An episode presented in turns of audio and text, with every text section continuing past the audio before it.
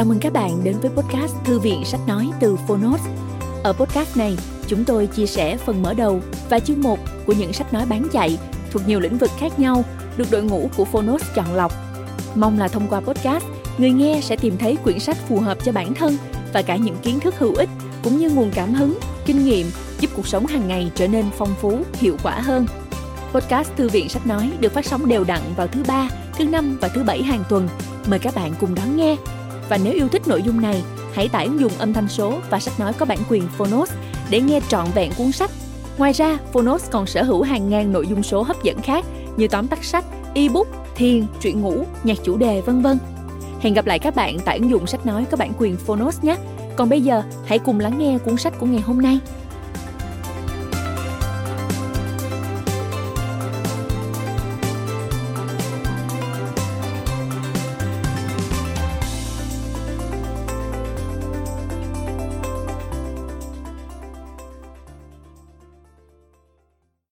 Bạn đang nghe từ Phonos.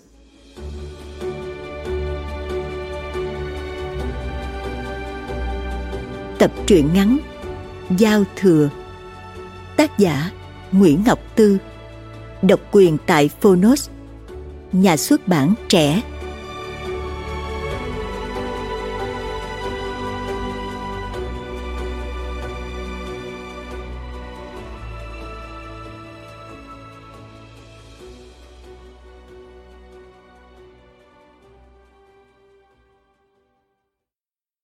bởi yêu thương.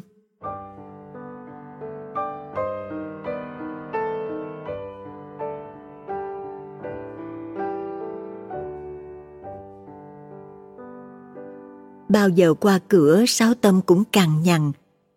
Bao giờ qua cửa, anh cũng thấy điệp đang lúi húi dọn dẹp, nấu nướng gì đó. Mấy chuyện lặt vặt để tôi làm. Sao không chịu nằm nghỉ không biết? Bữa nay thì tới lượt chị nhằn. Sáu Tâm về nhà với một đôi đầu gối bê bết máu. Tâm lại té à? Đi đường phải cẩn thận chứ. Không. Anh bảo. Hôm nay dậy sang nó đi gối. Tuần gì? Phan Lê Quê. Chị bắt anh ngồi xuống giường, khẽ khàng vén ống quần lên, tháo cái chân giả ra, băng bó lại đầu gối cục chỏng chơ vẫn còn tươm máu. Sao tâm nghe một giọt nước mặn nhỏ xuống, làm rát bỏng chỗ vết thương. Anh càm ràm, như tía chị. Khóc cái gì? Chút xíu vậy cũng khóc. Hồi trưa này, Sang cũng ôm gối anh mà khóc. Sang là học trò của anh, nó làm tiếp viên ở quán mây lang thang. Trưa nào, anh kéo cái bội khăn đi ngang, cũng thấy nó ngồi băng đá đằng trước sân ngó cuộc đời. Son tô phấn trác, đậm như mấy người lên đồng. Có bữa anh dừng lại chỗ góc bàn, đứng rao. Mười ngàn năm cái khăn, khăn Mỹ, tho có ho như thầy Minh cũng không rách. Mua khăn cô nhỏ, khăn mới lau tủ, cũ lau xe. Anh thấy nó cười. Một bữa nó hỏi, có phải ngày xưa Sáu Tâm từng làm kép hát không? Sáu Tâm tự trào. Tôi mặt rỗ như gà mo Wasaki, tức là gà mổ quá sát kỹ á, hiểu không? Đầu tóc bù xù, si cà que, mình mấy lúc nào cũng hôi mồ hôi, mà làm kép chanh cái gì? Nó chơi hoài nhưng sang tin. Hồi đó, đoàn mây mùa thu về hát ở đình Tân Thuận. Hôm ấy, đoàn hát vở đời cô Lựu thiệt khuya. Ông bán khăn này còn trẻ lắm. Ông đóng vai Luân, mặc bộ đồ bà ba vá chằng vá đục, quần thì săn ống thấp ống cao. Lúc xả vàng là tới đoạn Luân quỳ xuống ngang gối, ôm cô Lựu ngẩng mặt lên, kêu mẹ. Trời ơi, sang bưng rổ khoai ế đứng nhìn mà rưng rưng nước mắt. Sao mà Luân ôm cô Lựu lại gọn gàng triều mến đến như vậy? Sao Lựu hạnh phúc và sung sướng đến như vậy? Đó là lúc sang ước mơ sau này lớn lên sẽ trở thành đào hát. Ừ, trở thành đào hát. Không cần phải đóng vai chính, nổi tiếng làm gì, hát phụ cũng được. Đóng vai ác, vai hầu gái, cung nữ, bà già cũng được. Nhưng sang mê vai có má nhất. Dù người mẹ nghèo bị hát hủi cỡ nào, người mẹ giàu có tàn nhẫn cỡ nào để chia cắt duyên con, như mấy tuồng cải lương bây giờ hay hát. Nhưng có làm gì thì hết thảy đều vì quá thương con mình. Sang 24 tuổi, 24 năm má mất. Bà chết vì sinh khó. Cha Sang thường say rượu. Lúc say và cái mùi hèm khăm khẩm vô mặt Sang. Lại cái con vô dụng này nên tao mới khổ sở như vậy. Giờ cũng chết, tiền cũng hết. Sang cố sống để khỏi phải là đứa vô dụng. Áo cha rách, sang khâu. Cha kêu buồn ói, sang chạy lấy thao lạy hứng, dấp khăn nóng cho người. Sáu tuổi, nó đã è ạch nách cái rổ khoai lang luộc, xách thùng mía lạnh, rảo chân khắp làng trên xóm dưới. 12 tuổi nó xin chạy bàn, rửa chén ở quán mây lang thang. 18 tuổi nó lấy chồng. Phải lấy chồng mới có tiền lễ để cha nó đổ chiếc xích lô lấy cái Honda. Mà đời kỳ thiệt, sang lấy ngay cái thằng hồi nhỏ nó ghét cay ghét đắng. Nó nhớ như in những lần na cái thùng mía lạnh ngang qua nhà. Thằng chồng nó lúc đó chừng 10-12 tuổi, chuyên chặn nó lại, giật mía mà ăn. Có bữa sang cự, thằng nọ vạch quần ra đái tỏn tỏn vô thùng mía, vừa đái vừa cười ha hả. Hôm đó, sang về nhà mà trong tay không có tiền. Dì nắm tóc nó mà đánh. Sang có nói gì thì dì cũng không tin. Bây giờ lại lấy nhau. Mỗi lần thấy chồng tục quần, lòng sang dậy lên một nỗi căm thù. Được hai tuần, sang thôi, lại bỏ về quán mây lang thang. Nhưng không còn rửa chén, mà ngồi trong mấy cái buồng vuông vuông nhỏ nhỏ để tiếp khách. Ước mơ xưa chưa bao giờ trở thành hiện thực. Những khi quán vắng, sang cố ngủ cho nhiều. Ngủ là khỏi thấy lòng buồn. Má hy sanh cho cái phận bèo bọt này làm chi không biết. Ngủ để coi có mơ thấy mình trở thành đào hát không? Ngủ vì không thích tụm lại với chị em để đánh bài, bàn xô đề, vũ móng tay, nặng mụn hay đi sắm áo dây, váy ngắn. Mất gần một tháng, sao Tâm mới nghe hết câu chuyện đời của nó. Mỗi bữa ngồi đục nắng dưới gốc cây còng trước quán. Sang kể anh nghe một đoạn. Nhưng anh kép cũ không nhắc gì đến vần hào quang cũ. Chỉ sang ngồi nhắc hoài, nó kêu anh dạy nghề. Sao Tâm bảo? Nghề hát bạc lắm. Nghề của em còn bạc hơn, bạc tại chỗ. Những thằng mặn nắng mình, kêu mình bà xã ơi, cưng ơi, toàn là tuổi coi khinh mình như rác. Dứt khoát, em phải trở thành đào hát, như đào điệp ở đoàn chú vậy. Sang nhớ, cô đào thiệt hiền, dân giả. Tan buổi diễn, để nguyên bộ áo dài nâu, cây đầu tóc bới, ngồi ăn cháo vịt. Thấy Sang cứ tần ngần nhìn, cô hỏi Sang đói không? Sang gật đầu, không đói nhưng vẫn gật đầu. Cô gọi thêm một tô cháo, biểu Sang ăn đi, ngồi kế cô mà ăn. Sang ngồi trước tô cháo, nhưng cứ nhìn cô, chỉ mong được nép vô lòng kêu tiếng má. Đào Điệp hỏi, con bán khoai hả? Sao tan hát rồi mà không về? Khoai còn hết, cô mua cho. Ăn xong con mau về đi, đường tối lắm. Sang nhớ hoài cái khuôn mặt dịu dàng đó. Bao giờ nó cũng nghĩ má mình còn sống dứt khoát giống như cô ấy. Nó kết luận Chỉ gặp một lần thôi mà em thương cổ suốt đời. Câu chuyện làm cho Sáu Tâm xúc động. Gương mặt đen đúa trầm lặng như tượng gỗ, bỗng mềm lại. Anh bảo anh sẽ dậy.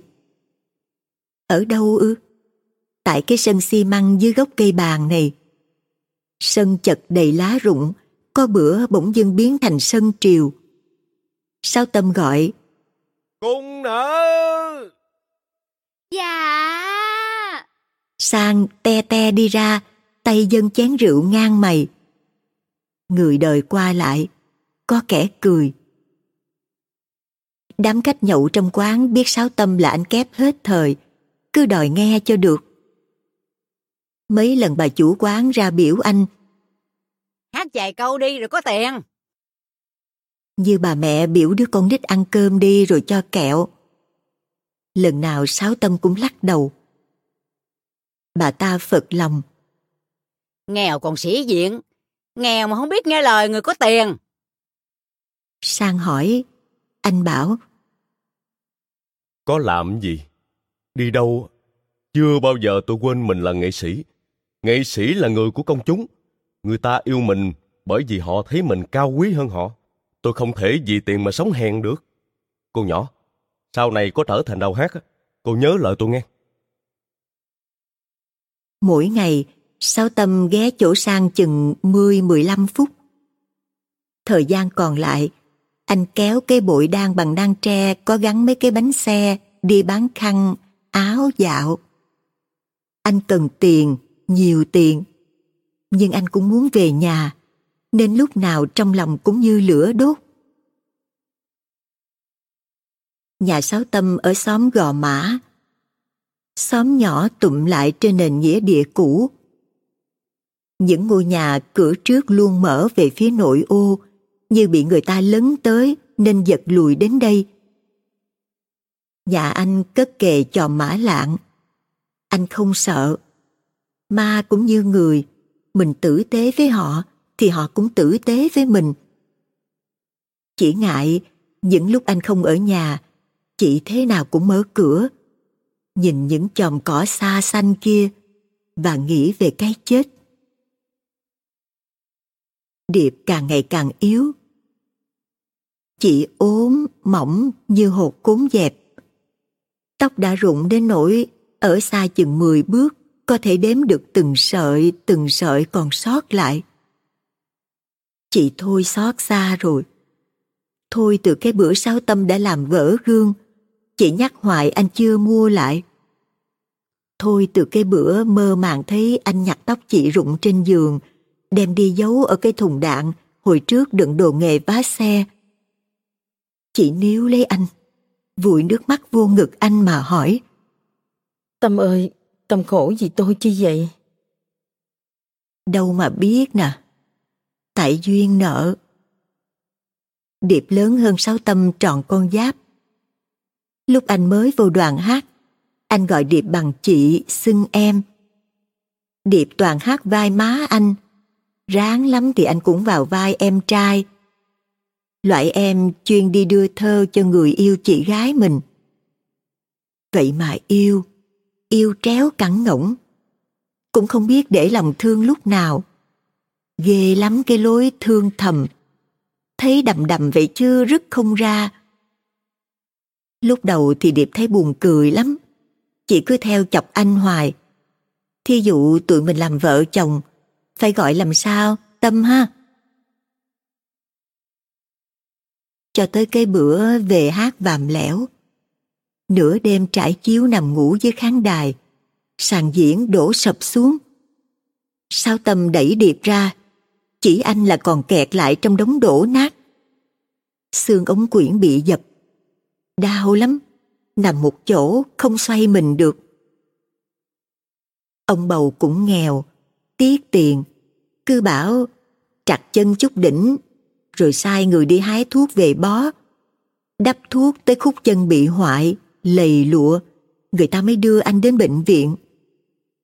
Tháo khớp. Nỗi đau không nói được bằng lời. Lìa khúc chân là mãi mãi đứt lìa sân khấu. Đó là những năm sân khấu cải lương lâm vào cảnh khó khăn. Đoàn hát phải biểu diễn khắp cùng quê xó, phải trưng dụng những dụng cụ phụ diễn đã bị nắng mưa làm mục nát. Mây mùa thu rã gánh. Ông bầu bảo, Hmm, còn ai hát hò gì nữa? Tới Hồng Điệp cũng bỏ nghề rồi. Trông mong gì? Điệp cùng Sáu Tâm dịu dắt nhau đến cái xóm gò mã này. Chị không hối tiếc. Cuộc đời người ta ngoài ăn với ngủ, thời gian còn lại là đi tìm một nửa của chính mình. Chị thì có anh. Hai người, hai đôi tay hồi nào giờ chỉ quen múa gươm, lẫy roi sải ngựa với ba cái chân để kiếm sống. Cực khổ nhọc nhằn, nhưng không nguôi thương nhớ nghề xưa. Điệp xin từ ông bầu rất nhiều món đồ diễn, đem về cất kỹ. Thỉnh thoảng, chị mặc áo đính kim sa, hát mạnh lệ quân với anh. Lúc đó Điệp vẫn chưa phát bệnh. Bây giờ chị không còn sống bao lâu nữa. Khối u ở cổ đã đi vào não. Gương mặt xinh đẹp của chị biến đổi. Nhiều bữa ngủ thức dậy, đôi mắt sưng húp, mũi chảy máu ròng ròng. Tai bắt đầu ù ù không nghe rõ. Nếu không phải trang trải tiền thuốc cho chị, sao Tâm đã không lang thang ngoài đường? Anh muốn được ở nhà, ở bên chị, nắm núi từng giây từng phút. Để lúc chị đau anh giúp cho ly nước, vốc thuốc, cái khăn ướt lau mặt. Để ôm ghì chị vào lòng mỗi khi lên cơn vật vã. Nhiều bữa mưa dầm đục ở mái hiên nhà nào đó. Sao tâm thèm được khóc? Anh nhìn mãi đôi tay mình. Đôi tay từng làm mướn, bốc mã, vá xe. Đôi tay từng bưng bê ở nhà hàng này, quán nhậu nọ. Sao lại bất lực không thể níu giữ được người mình thương? Nhưng bao giờ anh cũng về nhà với khuôn mặt tươi cười. Cười không phải vì vui. Anh nghĩ, may mình là nghệ sĩ. Nếu không, sao có thể cười giòn khi đang tan nát lòng đau? Nhiều khi về tới đầu xóm, sao tâm phải dừng lại, đốt điếu thuốc để lắng cảm xúc của mình lại. Anh sợ cả lúc bước vô nhà thấy chị đang nằm ngủ. Điệp biết hết. Nên mệt mỏi thế nào, chị cũng làm cái gì đó để đợi anh về. Chị thương anh quá. May mà có sang. Câu chuyện của nó làm cho cả hai người nhận ra họ đã sống một đời nghệ sĩ đầy ý nghĩa.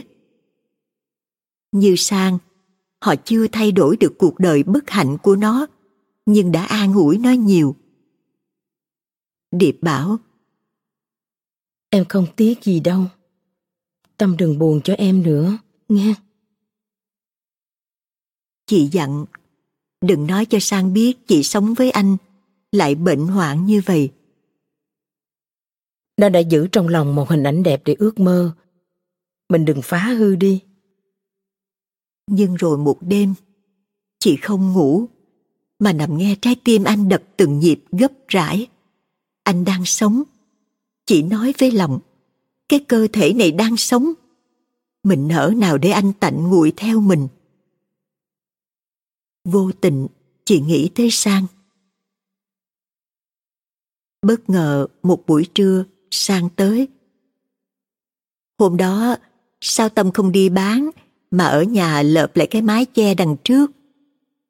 Lúc này trời trở gió, mưa cứ tạt vô nhà. Anh còn kịp chạy lại lấy cái khăn vắt đầu giường đội lên đầu cho chị, như vẫn thường làm khi khách đến nhà. Sang hơi khựng lại. Nhưng nó nhận ra cô đào điệp năm nào. Vẫn còn đó một đôi mắt hiền, hơi ướt, dịu dàng. Sang phải không? Và còn đó một giọng nói mềm như lá lụa non. Đó là một ngày trời oi nắng, mây đứng trân trên trời. Đó là ngày sang nhận ra, trước người đàn bà đau ốm này đây, mình vô tình gây nên tội, tội đẹp. và tim nó thắt lại một cái đau nhói. Vậy ra, người đàn ông bán khăn áo dạo không ở một mình. Không biết làm gì, Sang lại mở cửa sổ ra, nhìn ra những chòm cỏ xa xanh. Nó kêu lên. Trời ơi, ở đây bảnh thiệt, em thích một căn nhà như vậy lắm. Lòng vừa đau vừa thẹn thùa cười cái cọc đi kiếm con trâu. Sau này mỗi khi rảnh, dù sáu tâm còn kéo cái bội áo khăn lang thang trên đường phố, sang cũng lại nhà. Căn nhà mà hồi mới thấy xa xa, nó tưởng là nhà của mình. Bây giờ lại đó, sang quét nhà, nấu cơm, đợi điệp ngủ, sang kéo mền tới cầm cho chị rụi lượm những sợi tóc buồn sơ sát như những chiếc lá lìa cành đem đi giấu. Bữa trưa đầy gió, chị biểu sang đem lượt lại chị chải tóc cho. Nó có mái tóc hệt chị ngày còn trẻ. Tụi mình có nhiều cái giống nhau nghe. Chị cũng không có má. Lớn lên trong trại mồ côi, chị đến với sân khấu để dây mượn những thâm tình mà mình chưa hề có. Hồi nhỏ, chị cũng cực lắm, nhưng không đến nỗi xa chân như Sang. Chị em mình có một chuyện giống nhau nữa. Đố Sang biết.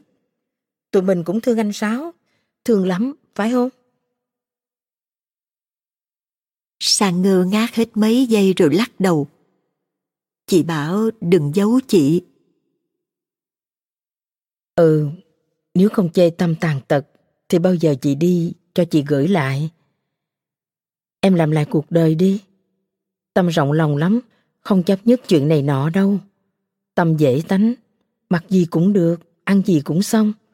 Con người đàng hoàng, nghệ sĩ mà đàng hoàng không phù phiếm, buông thả. Kiếm người tin được không phải dễ đâu Sang.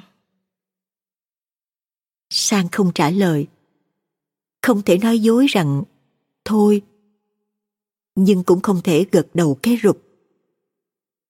Có phải là trao trái chanh trái bưởi cho nhau đâu, mà một người đàn bà trao người mình yêu thương nhất cho một người đàn bà. Sáu tâm không biết chuyện này. Tối lại nằm gối đầu lên tay anh. Chị bảo Sang nó thương anh lắm. Anh cười. Tôi bây giờ đã thành ông già. Còn cô nhỏ đó... Chị cũng cười. Có sao? Như Tâm với em. Sao Tâm biểu? Ngủ rồi nghe. Nhưng chị biết anh vẫn thức bởi những ý nghĩ mới mẻ trong lòng. Chị thì ngủ, giấc cuối cùng sâu thiệt là sâu đắp cỏ muôn đời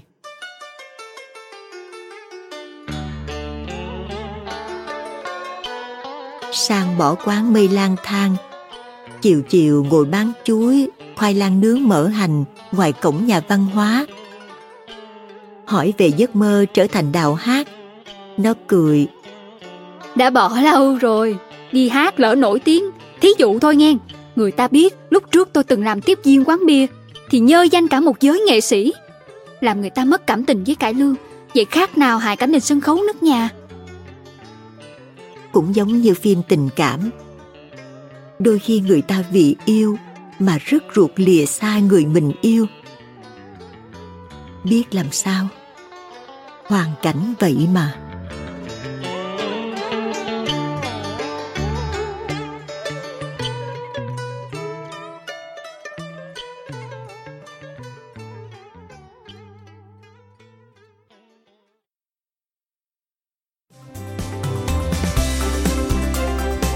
Cảm ơn các bạn đã lắng nghe podcast Thư viện Sách Nói.